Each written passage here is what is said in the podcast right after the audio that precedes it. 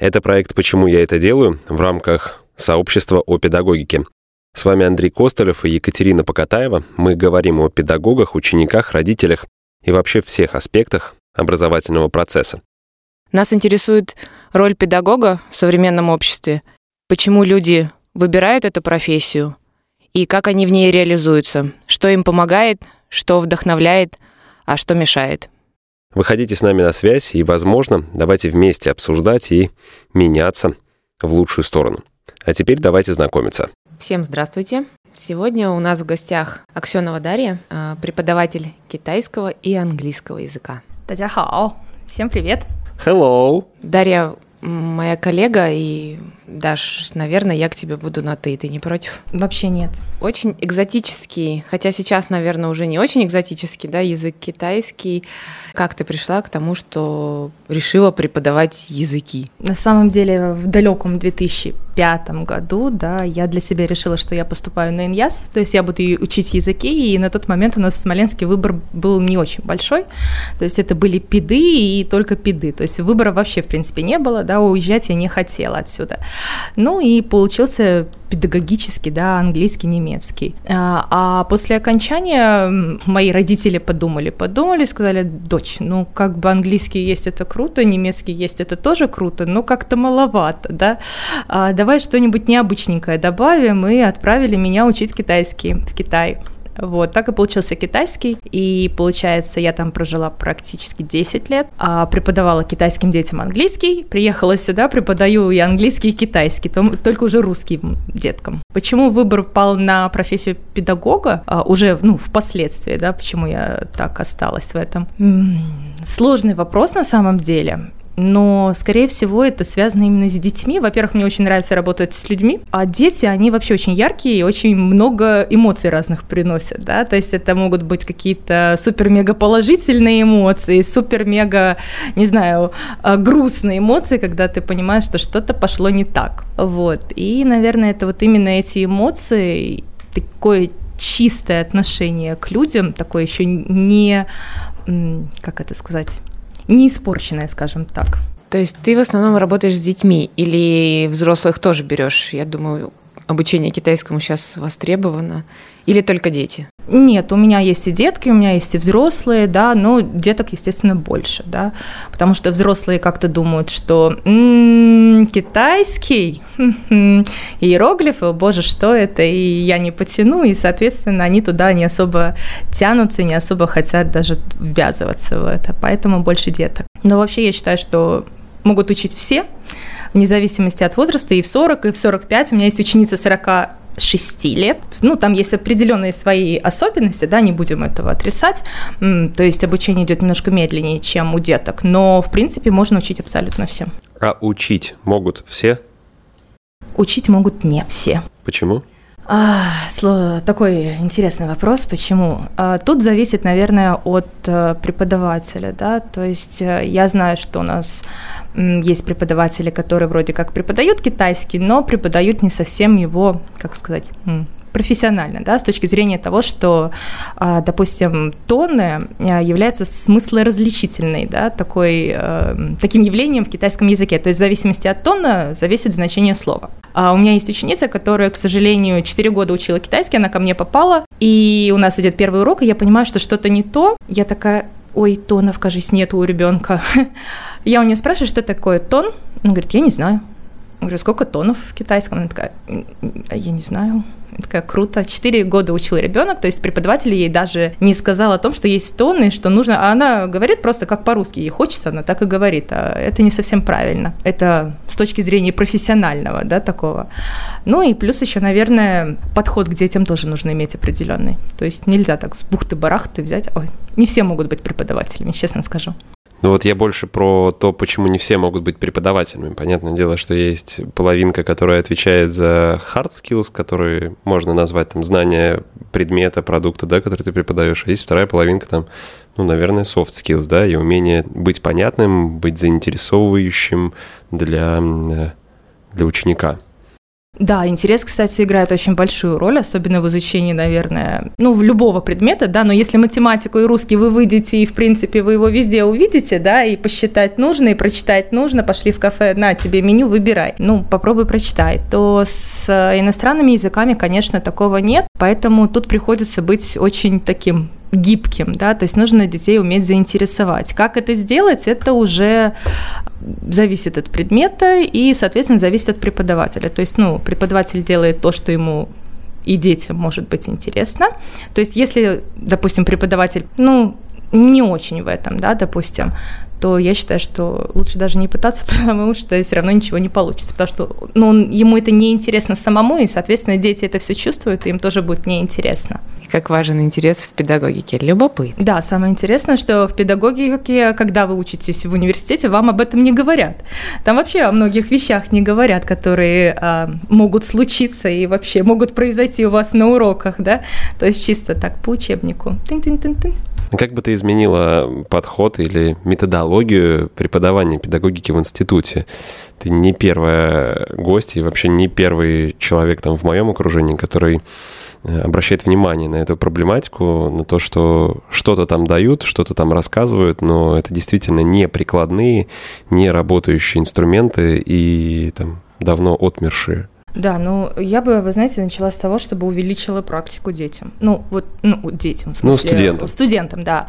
То есть у нас было, я помню, э, всего три практики, две по одному языку, одна по другому. Ну, будем честны, этого мало. А написание конспектов, ну, это, конечно, помогает, когда ты идешь на первый урок, допустим, да, и ты абсолютно такой весь в раздрае, ты волнуешься и так далее, э, то да, он может служить какой-то опорой. Но я считаю, что а, практического значения оно не имеет, потому что никогда ничего не идет по плану, уж будем честными, да, всегда что-то случается не так, как должно быть, и а, если у тебя в плане не написано, что дети могут начать спрашивать тебя вопрос, задавать тебе вопросы, не, относя, не относящиеся абсолютно к теме урока, и у тебя там это не прописано, ты выбиваешься из колеи, да, то есть э, как-то не так это все чувствуется, ощущается, и человек теряется, соответственно, вот. Еще бы я, наверное, вела большую такую психологическую подготовку, наверное, самих уже учителей и то понимание детей, которое должно быть, да, а не то, как это дается, там, не знаю,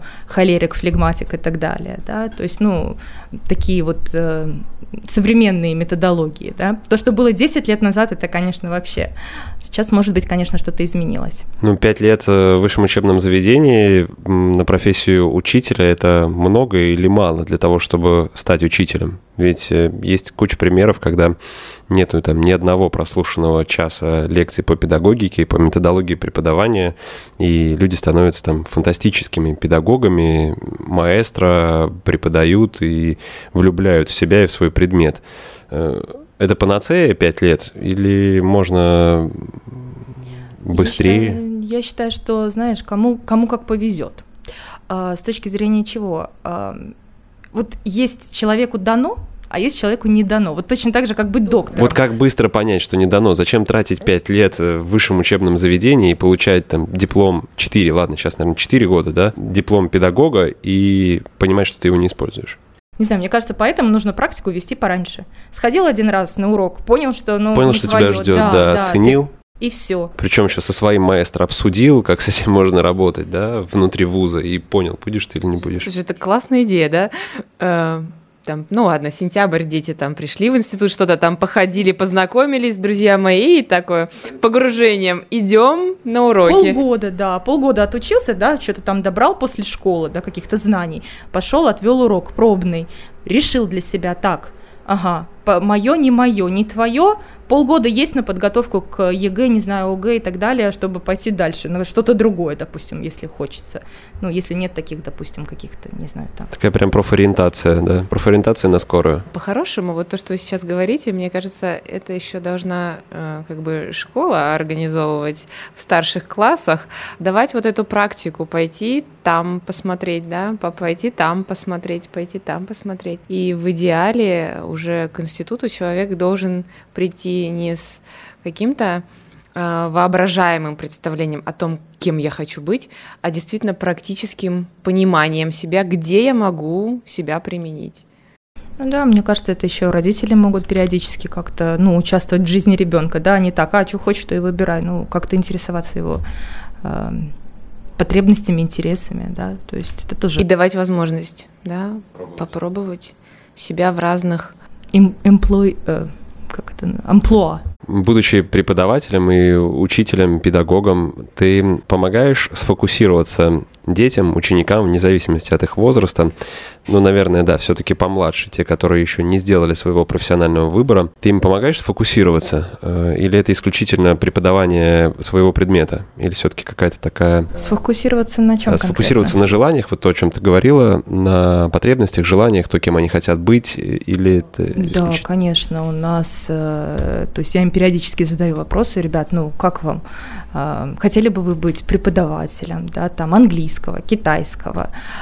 Что учу, то и да, спрашиваю, как бы, а, если нет, а кем бы вы хотели быть, да, а, а почему вы не хотели бы быть, или почему бы вам нрав... вы бы выбрали эту профессию, да, а у нас, кстати, в школе, вот э, Катя знает, есть э, дни, когда ученики именно пробуют себя в роли педагога.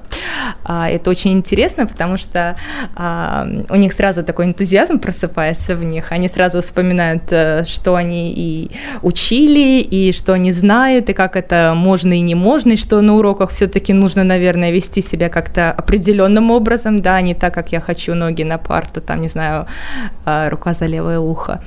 Вот. Ну, очень такой интересный опыт. Но ты его используешь скорее для того, чтобы показать прикладную эффективность твоего предмета, который ты преподаешь, или же все-таки некие такие над понимание сделать, то есть понимание над предметом, вообще понимание человека в жизни? Ты знаешь, все-таки, наверное, это и то, и то, потому что понимание человека в жизни тоже очень важно, да, потому что, ну, а как ты?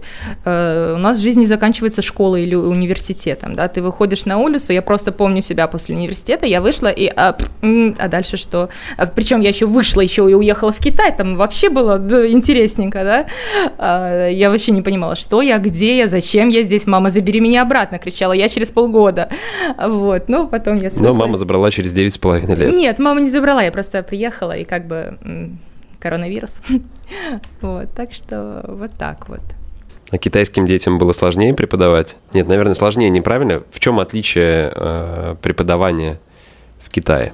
Во-первых, я просто помню свой первый урок, самый первый урок, это был, конечно, ну, я вышла только что из-за парты, да, из, э, из России, выпустилась, приехала, э, и я пришла на урок, и я подготовилась именно так, как нас учили, по конспекту. Я себе составила в уме там вопросики, пришла к детям там, а, какая погода сегодня, они на меня смотрят, с большими китайскими глазами такими округлившимися, что эта тетенька от нас хочет. А потом некоторые дети вообще стали плакать, потому что я не такая, как они, я белая, у меня глаза не такие, волосы не такие, я вообще не такая, и вообще что она там лопочет. У некоторых вообще истерика была, потому что они первый раз в жизни видели иностранца. Там просто я, я стою такая, я просто растерялась, я не могла понять, что, что, что я должна делать, да. Слов не знают, what's this, они не знают. Там cat, dog тоже про, про, про, пролетает мимо, и ты такой стоишь, кажется, меня не тому учили.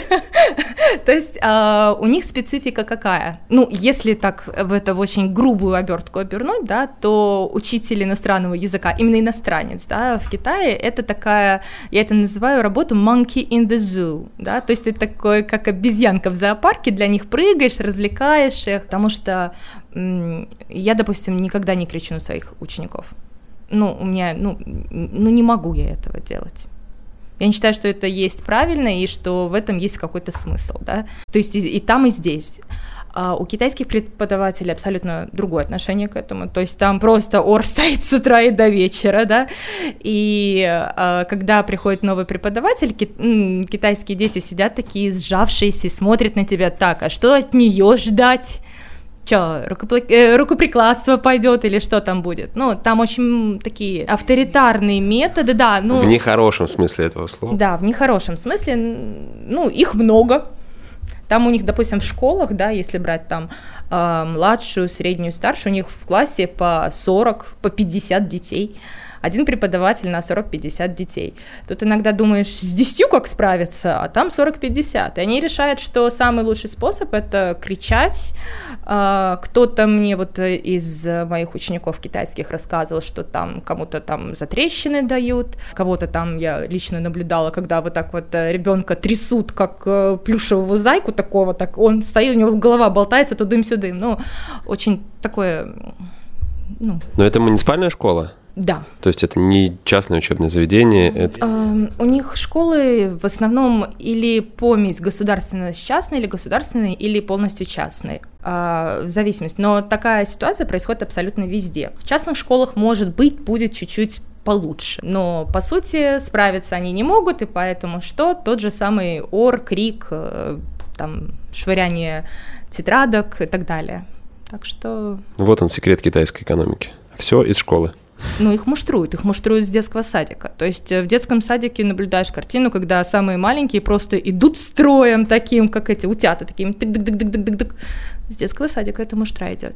Ну, на самом деле, я очень сначала сильно возмущалась, а потом я пришла к выводу, что, ну, ладно, я изменить не в силах ну, данную это систему, культура, это другая культура, другая это история. другая система, и, наверное, это происходит потому, что их просто слишком много, их нужно как-то уметь контролировать. Ну, Причем быстро контролировать. И самое интересное, что это работает. Работает, потому что это уже на генном уровне, там такое понимание есть. И они, и, а ты что делала? А я была вот той самой monkey in the zoo.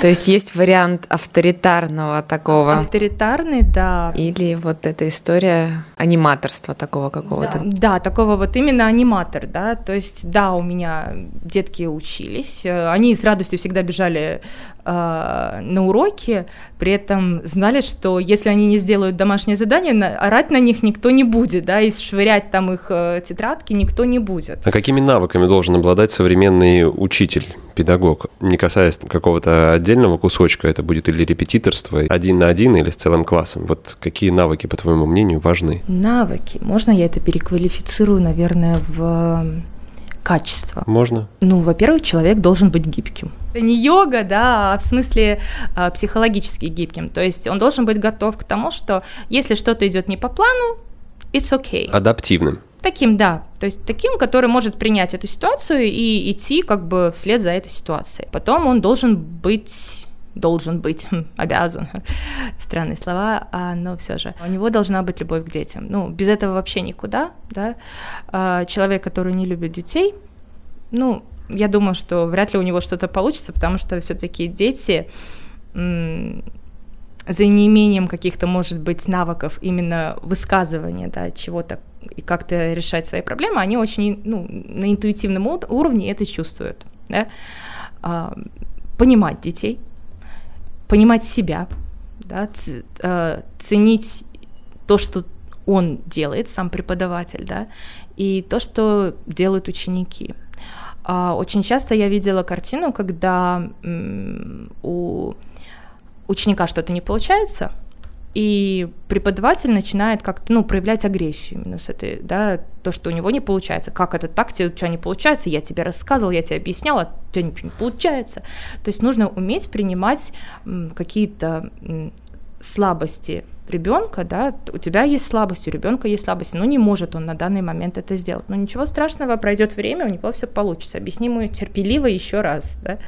О, терпение. Тонны просто э, терпения, потому что это важно. Это вот то, что вот первое пришло такое в голову, наверное. Креативность, без нее никуда.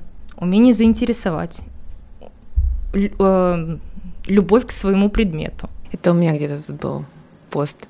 Если хочешь, чтобы дети полюбили твой предмет, влюбись в него сам. Ты интересно рассказала про э, способы и формы обучения в России и в Китае. Э, а дети сейчас, как ты думаешь, вот они какие-то другие, не другие, какие они? Я считаю, что они другие с точки зрения того, что у них доступ к информации гораздо больше, чем был у нас, когда мы, допустим, были маленькими. Да? Я как-то тут недавно э, детям на уроке говорила, представьте, что у вас нет интернета, у вас нет телефонов, у вас нет компьютеров. Они на меня смотрят такие, а, а как же жить? Я говорю, ну мы же жили. Они такие, а как вы выживали? Вы, вы, вы чем занимались? Ну, вообще, чем вы занимались? Я говорю, ну, играли мы, там, собирались с компаниями, да, и так далее.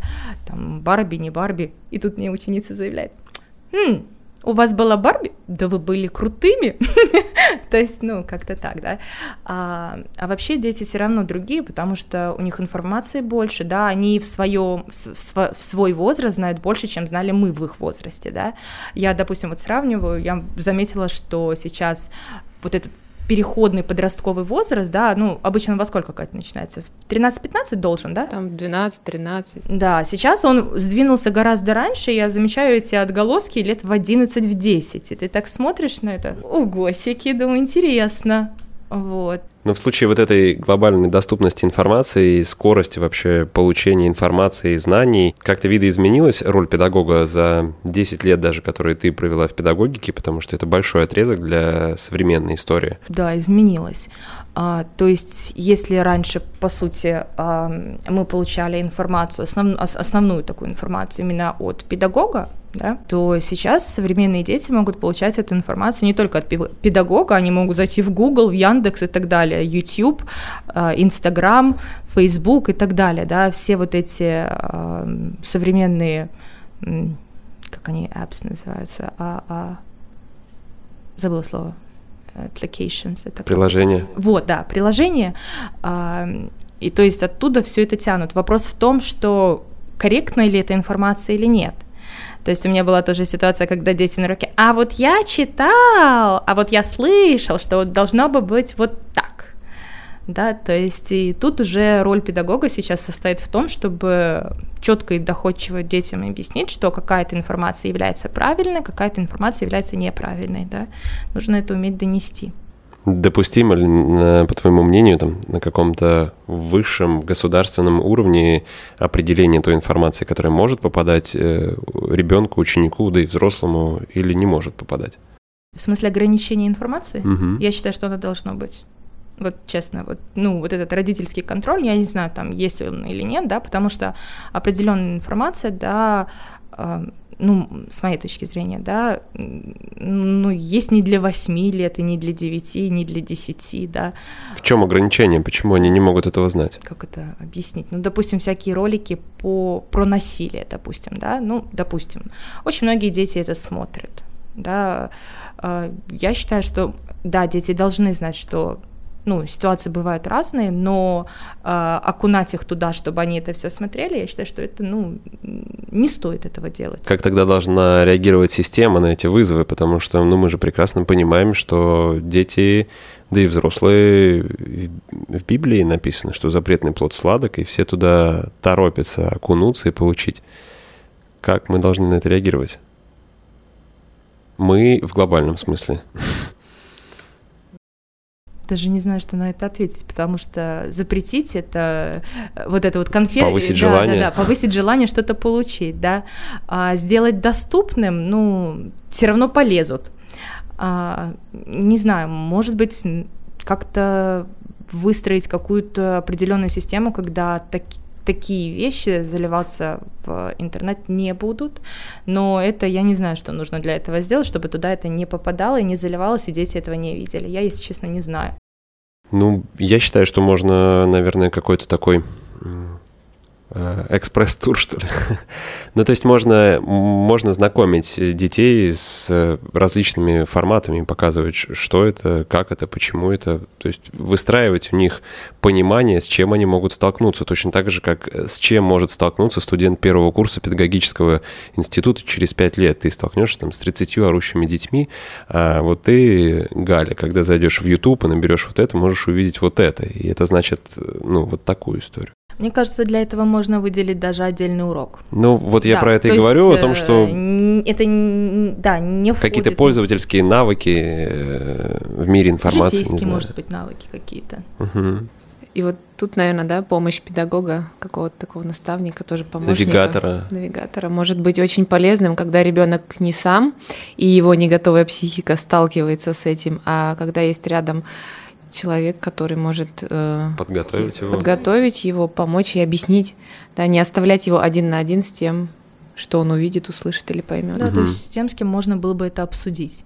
Наверное, очень хотелось бы воспитать в э, своих детях и в окружающих детях, да и во взрослых э, некую открытость и готовность к диалогу. Я очень часто говорю о том, что проблема начинает решаться, когда она озвучена, и когда к тебе приходят с запросом, вот хочется, чтобы к тебе приходили к запросам. Вот лично мне, как педагогу, хотелось бы, чтобы ко мне приходили с запросом.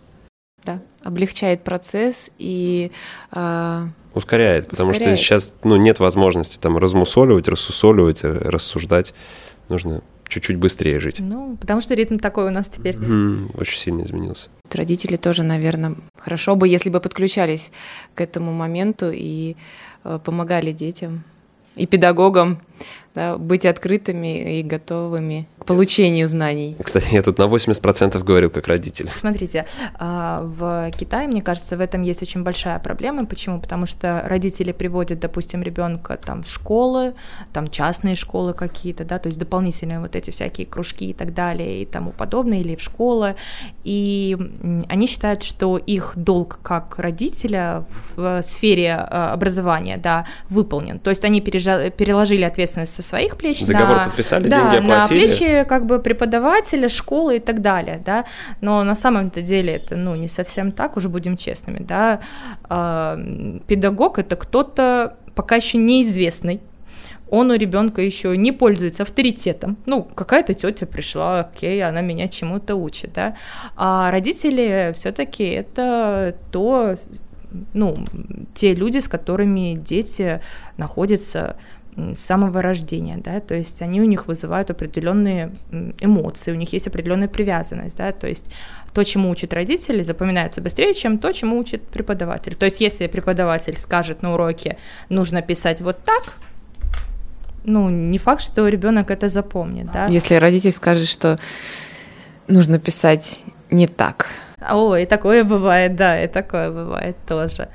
Вот, поэтому, мне кажется, роль, конечно, родителя в образовании и воспитании детей очень важна.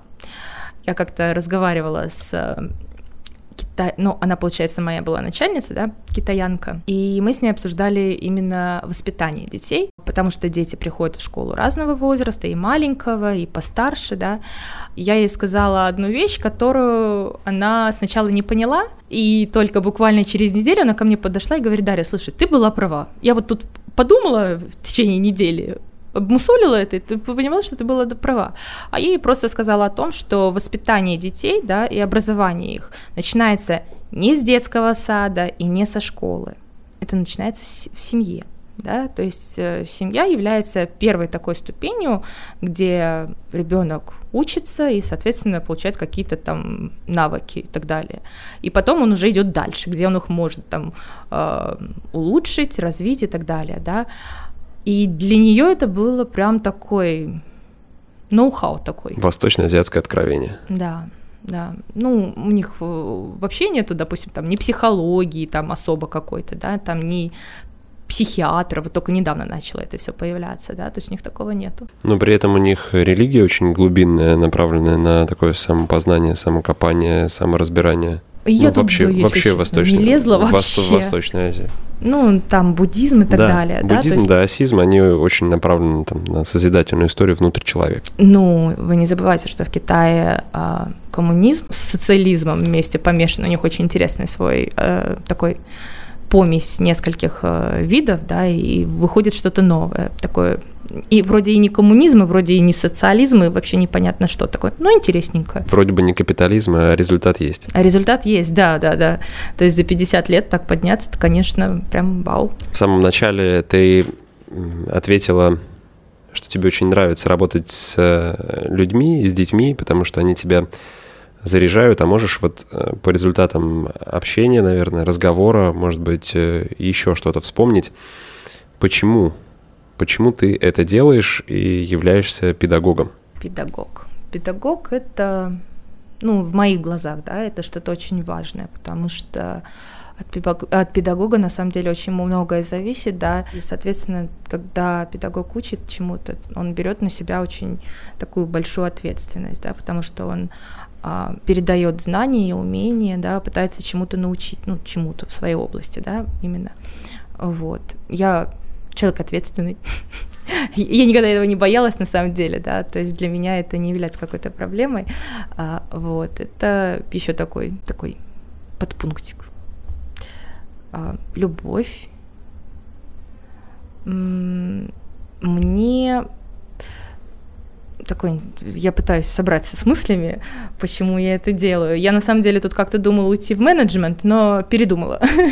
я туда хотела ровно пока у меня не закончилось собеседование. А вот. Не знаю почему, но я просто это люблю делать. Я вот просто люблю учить детей, взрослых, передавать знания, делиться чем-то, да. Мне это, правда, очень нравится мне нравится то, что, ну, допустим, вот в Китае, да, ну и, в принципе, здесь то же самое. У педагога скажем так, э, работа не есть сидячая. То есть, ну, педагог такой, он, ему туда надо, туда надо, здесь там потанцевать с детьми, тут прихлопнуть, да. А, то есть это не менеджер, который сидит там на стуле, не знаю, в офисе и так далее. А, это довольно-таки подвижная работа. И еще, наверное, один момент это то, что педагогу все время нужно развиваться. То есть его умения и навыки, они не есть такие статические, да, то есть, да, ты чему-то учишься в университете, но ты выходишь и понимаешь, что этого недостаточно, и ты продолжаешь учиться дальше. А, я вот э, училась до, там долго я училась, недавно только закончила, а, и потом я поняла, что как-то, ну, хочется опять учиться. да, то есть это, наверное, ходишь, входишь в колею, да, то есть любишь учиться, любишь учить. А, то есть ты получаешь новые знания, и ты их отдаешь, ты с ними делишься. Спасибо. Э, мне было очень интересно, вообще всегда интересно послушать и пообщаться с людьми, у которых есть такой совершенно иной культурный опыт, я имею в виду в культурном коде – пребывания в некоем другом социуме и как видоизменяется. Но русскость в тебе остается. Это очень не знаю. Круто. Ну, в каких-то моментах да, да. То есть, ну, мне кажется, это никуда не денется, да, она там сидит, даже если она где-то глубоко все равно есть, да. А, но я могу сказать так, что ну, на самом деле Китай мне очень много дал, да, я там выросла именно с точки зрения, как сказать, я уехала туда таким маленьким цветочком. Я не скажу, что я стала кактусом, да, нет, но какие-то очень такие важные умения я там получила, да, и эти умения помогают мне на самом деле здесь в работе. Вот, то есть я там выросла именно психологически, можно сказать, да, вот, и помогают они, конечно, очень сильно здесь. Так, русскость осталась, но с элементами китайского варианта. А, Даш, от меня тебе прям огромное педагогическое спасибо за те э, моменты, которые мы здесь подняли, обсудили а, про то необходимость практики, практики, практики, еще раз практики. Я как практик двумя руками, ногами всем только за. Чем больше практики, тем лучше. Это, конечно, не отменяет теорию, потому что то, что ты тоже сказала, что педагог должен все время учиться, это подразумевает да, получение новых знаний. То есть теория тоже есть. И еще один момент про родителей, включенность родителей и этот момент в образовании детей важен. Спасибо, что ты еще раз про это сказала, обратила наше внимание и, возможно, тех слушателей, которые это будут слушать. Спасибо тебе огромное. И вам спасибо. Вам всем спасибо, всем удачи. До свидания. Подожди, я выключу.